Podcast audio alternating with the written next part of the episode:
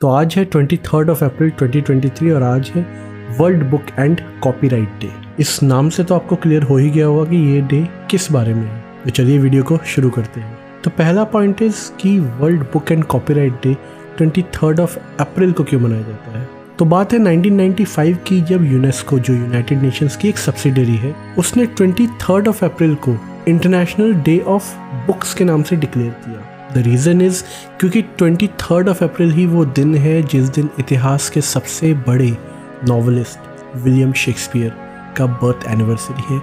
साथ ही साथ उनका डेथ एनिवर्सरी है। और उसके साथ ही मिगुएल दी सर्वेंटिस गार्सिलासो दाला वेगा जैसे बड़े बड़े राइटर्स थे जिनका डेथ एनिवर्सरी आज ही के दिन था। मतलब ट्वेंटी थर्ड ऑफ़ अप्रैल को। तो इन्हीं सबको दिमाग में रखते यूनेस्को ने आज ही के दिन मतलब ट्वेंटी थर्ड ऑफ़ अप्रैल को वर्ल्ड डे ऑफ़ बुक्स के नाम से डिक्लेयर किया। बट सन 2000 तक यूनेस्को को ये बिलीव हो गया कि सिर्फ़ बुक डे मनाने से बात नहीं बनेगी। We need something else because जो भी पब्लिशर अपनी बुक पब्लिश करता था, उसकी पायरेसी या फिर उसकी डुप्लीकेट कॉपीज़ का मार्केट जोरों शोरों पे था, जिसकी वजह से पब्लिशर्स या ऑथर्स अपनी बुक को पब्लिश कराने के लिए इन्वेस्ट करने से कतरा रहा था।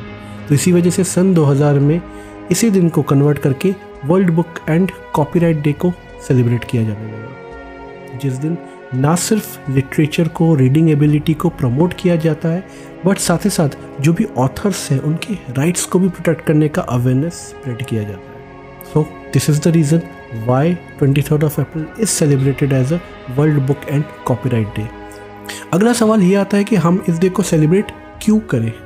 क्या ये हमारी कोई नीड है? तो अगर हम अपनी पूरे बचपन से आज तक की लाइफ के सफ़र को देखें तो हमारे जो भी एजुकेशन सिस्टम है, हर तरफ़ हमने कहीं ना कहीं बुक्स के ऊपर रिलायबिलिटी दिखाई है। बिकॉज़ हम चाइल्डहुड से बुक्स पढ़ते आ रहे हैं, और हर बुक किसी न किसी ऑथर की है। Means it is having some significance to the author and rights with the author तो पहला पॉइंट कि ये दिन अवेयरनेस फैलाना है कि हमें किस तरीके से रीडिंग और लिटरेचर के हैबिट्स का अवेयरनेस लोगों में फैलाना है, जिससे लोग ज़्यादा से ज़्यादा रीड करें और ज़्यादा से ज़्यादा नॉलेज ले पाए एक्सपीरियंसेस ले पाए। बिकॉज़ किताबें पढ़ने से जो पॉजिटिव वाइब्स आती है, वो और किसी में नहीं आती। और सेकेंडली हर ऑथर की एक इंटीग्रिटी होती है। तो हिस्ट्री प्रेजेंट और फ्यूचर में आने वाले जो भी राइटर्स हैं नए उभरते सितारे हैं।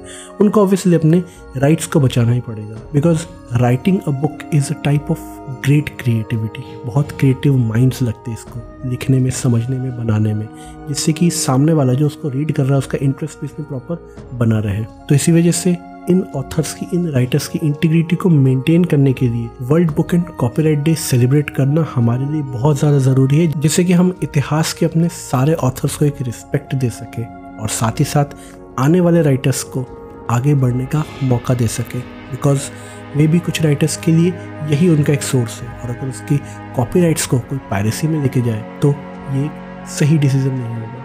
और इसी डे को सेलिब्रेट करने की वजह से ही हर कंट्री में गवर्नमेंट ने पायरेसी के लिए लॉज बना के रखे हैं। वो भी स्ट्रिक्ट लॉज तो इसी दो वाई के सवालों के साथ आज है ट्वेंटी थर्ड ऑफ़ अप्रैल 2023 और आज है world book and copyright day आज के दिन रीडिंग की हैबिट्स को बढ़ाइए रीडिंग हैबिट्स को मेंटेन कीजिए। बिकॉज़ रीडिंग एक ऐसा ज़रिया है जिससे कि आप कहानियों में जा सकते हैं, अपने माइंड को शांत कर सकते हैं और साथ ही साथ नॉलेज तो ले सकते हैं। तो इसी तरीके की नॉलेजफुल और इन्फॉर्मेटिव और डेली फोकट के ज्ञान के लिए फोकट के ज्ञान को फॉलो कीजिए और फोकट का ज्ञान लेते रहिए।